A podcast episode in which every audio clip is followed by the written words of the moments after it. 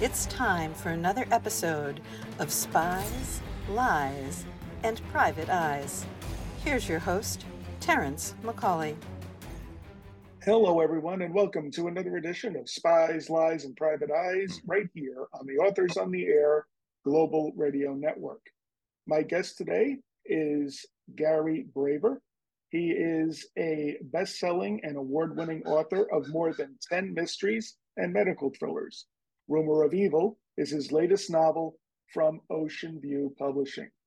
Thanks for being here, Gary. Really appreciate you taking the time. Thank you, Terrence. Thanks for having me. Of course. So, why don't you tell us about your latest book, Rumor of Evil? Okay. Well, it centers on a 16 year old exchange student from uh, Slovakia, Eastern Europe. She is of Romani or Roma extraction.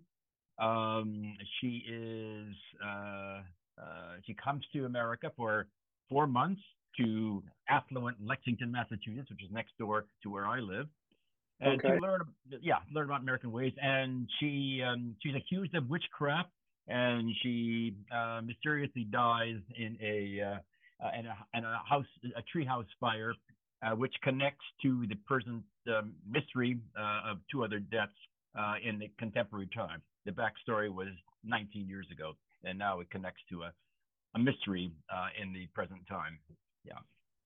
Wow, that's very uh, interesting. Uh, what were you trying to? Uh, what made you want to write about somebody of Romani extraction? Okay, well, I wanted, I wanted to. Well, actually, let me sidestep. As you do as a as a crime novelist, uh, I have a file of fascinating, disturbing, real life crimes. And I, one that stuck in my mind for several years came out of 2014 in Waukesha, Wisconsin, where two 12 year old girls lured an, another 12 year old girl into the woods where they stabbed her 19 times. Luckily, oh, I remember the, that. You remember that Slender Man? Yes. Right. The, yeah. Yeah. Yeah. Uh, luckily, the the victim survived, and the two attackers are still in psychiatric institutions um, what fascinated me was wh- how adolescents, 12 year old kids, could commit such a brutal crime. The reasons they gave to the police was that they actually believed that the internet cartoon Slender Man would kill their families if they did not sacrifice their girlfriend. I mean, it's it's crazy, and but that led me to look into bullying. Um, mm. And bullies always pick on an outsider and my Romani exchange student is about as outside as you can get to American ways. She comes from a rural pig farm in Slovakia. She's got some mm-hmm. strange mm-hmm. braids on her side of her head. She has uncool clothing, um, and she is um, she tells fortunes.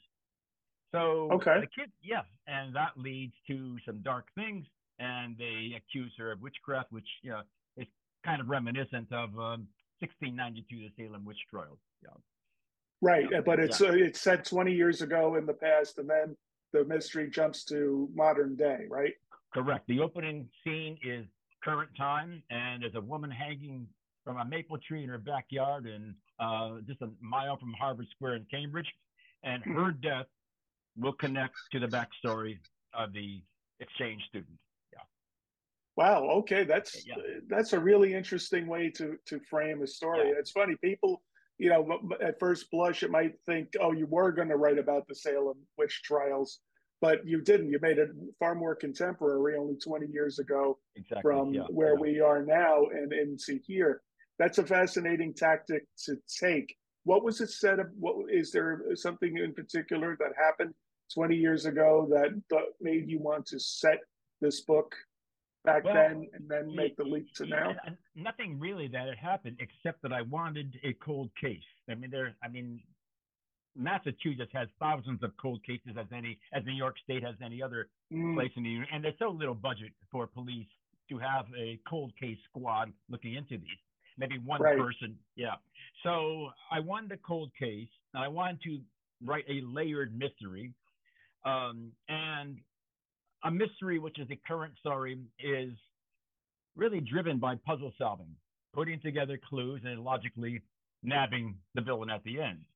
The backstory right. is more of a thriller, which is driven by dread. So we have the backstory narrated by one of the kids who was back there when all of this had taken place. That ends in his tragic, fiery death of the exchange student. And she is relating that backstory, increasing the dread that something terrible is going to happen. So these two stories connect over 19 years um, the cold case and the contemporary murder, actually murders. Yeah. Right. Cover up. A cover up, in fact. Yeah. Yeah. Wow, that's fantastic. Now, yeah, yeah. have you you've written an awful lot of books? Is this one a standalone, or do you think people could do well by reading some of your earlier work earlier to get them uh, ready for this particular book? Sure. The past books are mostly medical thrillers. This is the first of a series. Um, and uh, I had done two other books that had police procedural matters in there. But this, I decided to make a series, and it, it's done, Rumor of Evil. And the next one, Heat of the Moment, is done and just waiting for um, the publisher to finish reading it. Uh, and I'm at partway through the third one. And I like series. I mean, as you know, you've done series. What really appeals to readers is much more the detective than detection. And you don't want a dope who's your cop or your CIA agent or your your investigative reporter. You know they're right. going to be pretty sharp, but it's the character, the personality of the detective that really hooks people. We we saw that since the hard-boiled days of Dashiell Hammett, right up through Robert Parker and, and others, uh, whose whose characters really connect. And I think right. that's what publishers are looking for. They're looking for series. So that I just joined the joined the club. That's good. That's good. Um, how do you like writing a series as opposed to writing standalones? And this one isn't technically a medical thriller, so you're also doing something different in terms right. of the kind of book you're telling. Right, right. You know, um, you've experienced this too. When you're doing a series, you have to have, come up with a new investigation, a new murder. Also, right. I mean, every, every every novel has two major quests. If it's a cop novel, solving that crime, nabbing the bad guy at the end. But there's also personal story too. There's a public quest and there's a private personal quest.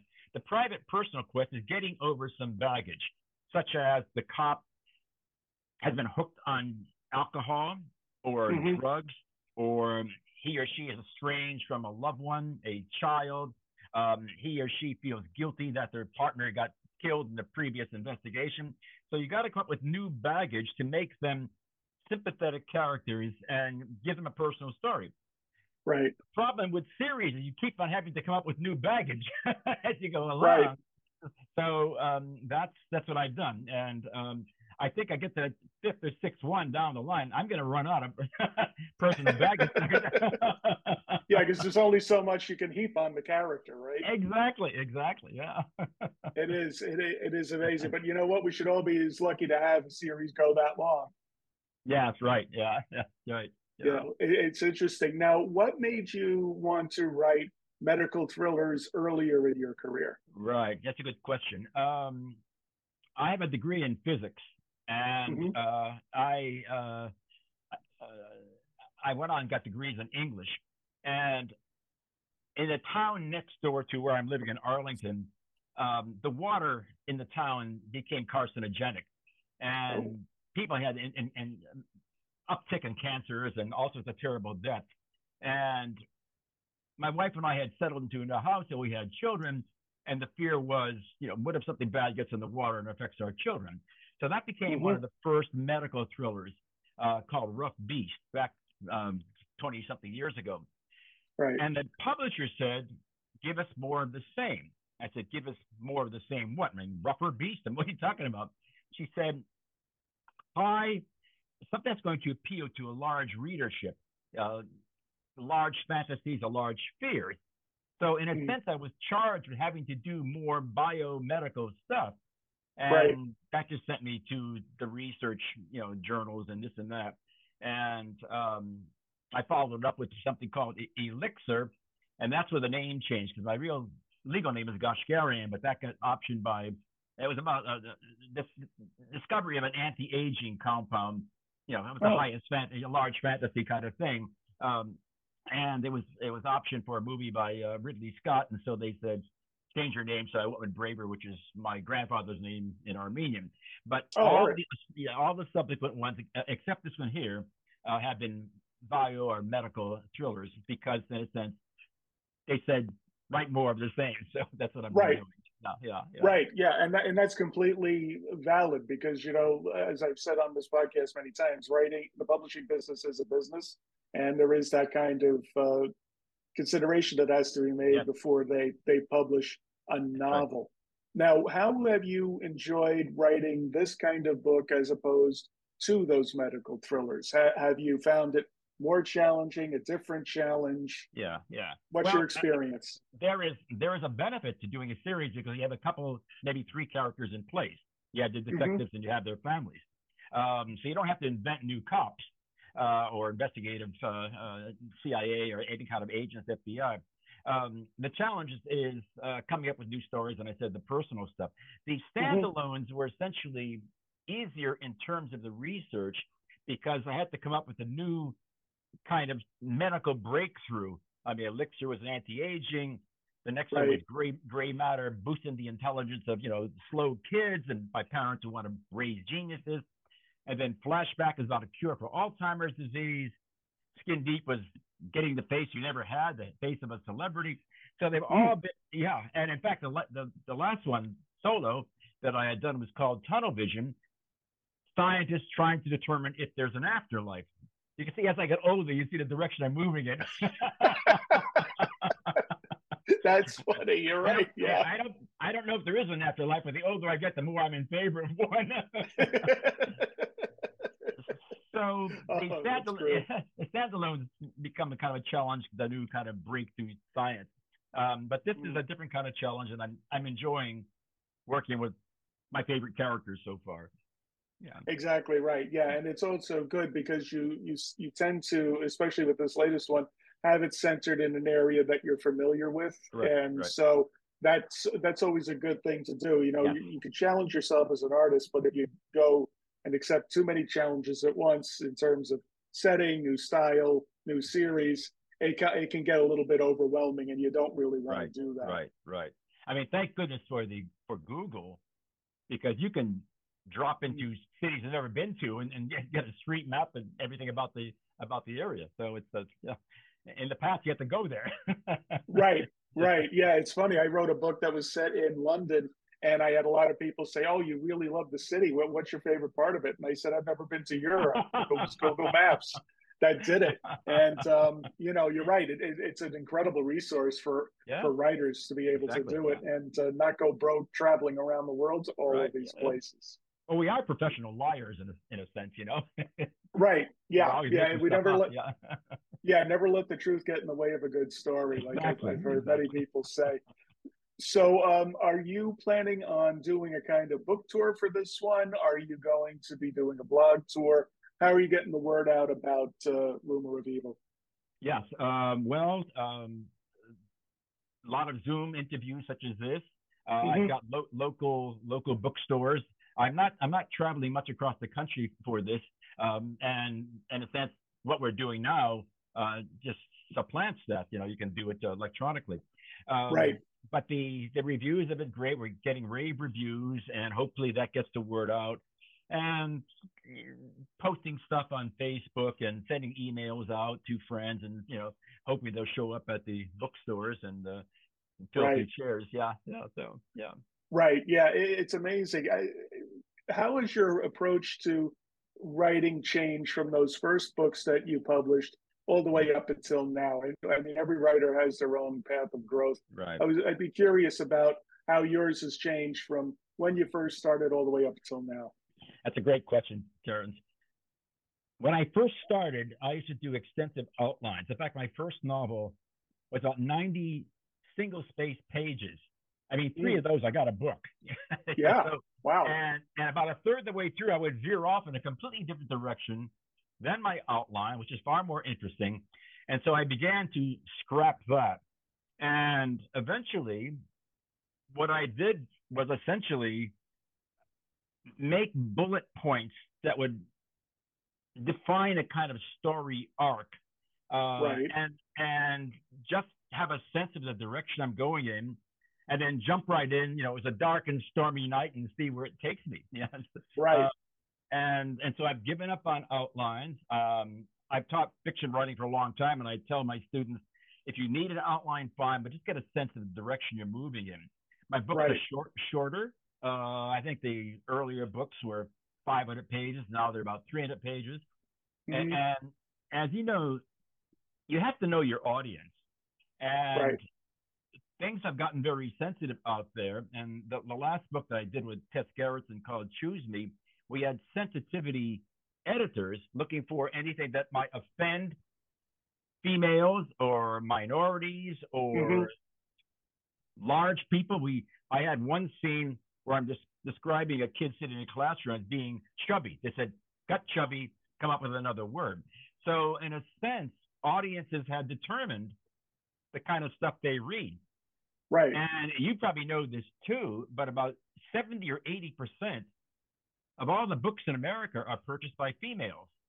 And Mhm. so there's a huge audience that has demands um, and, and, and preferences and taste. So in a sense, Right. to kind of, you're catering to that now. You, um, you can't get any get away with any kind of anti-feminist jokes or anti-female jokes or any kind of uh, insults. Uh, you have to be very cautious. Yeah, yeah. Right. Yeah. Because I mean, it's uh, even if your character is is supposed to be a villain who would do that kind of thing, it's still on the printed page, and it, the audience tastes have definitely changed. Yes, exactly. Yeah, we've seen it. Yeah. Yeah, you're not going to be able to get away with that. Um, Mhm. You know, that's why you know if you read some of Ellroy's mid-career stuff, James Ellroy, Yeah, he got away with Yeah. that stuff because it That's was, and it did very much fit with the time and the character. that's right. but I don't right. think today people would buy those books with those kinds of references in it. Exactly, exactly. Yeah, uh, Hemingway had the N word in several of his novels and short stories. and Right.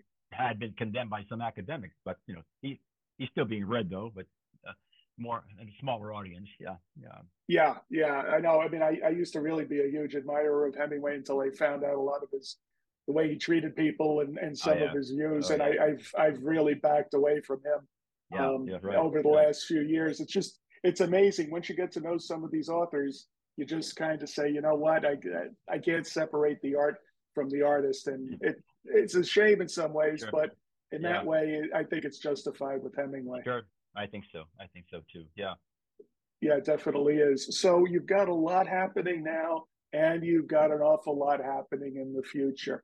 Um, you mentioned earlier that you post a lot on, uh, so you, people can follow you on social media and on your website. What's the best way that you would say people should be able to follow you? All your social media stuff, all your websites, things like right. that. Uh, um, the website is garybraver.com. Uh, very Mhm. simple. Um, and I've got a, a Facebook account, Gary Braver at Facebook, whatever the actual URL is. Um, Right. I, I don't. Ha- I don't have a TikTok or, or Instagram. My my sons to do that stuff. Um, but uh, yeah, yeah, yeah. that's generational. Just mostly Twitter. Facebook. Yeah, yeah.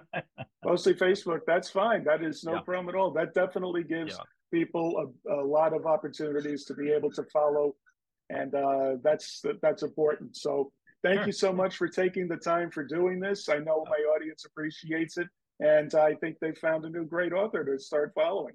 No, thank you, Terrence. I, I really appreciate you having me too, and good luck with your own writing too. Thank you very much, and thank you, ladies and gentlemen, for following us for another edition of Spies, Lies, and Private Eyes, right here on the Authors on the Air Global Radio Network. We'll see you next time, everybody. Take care.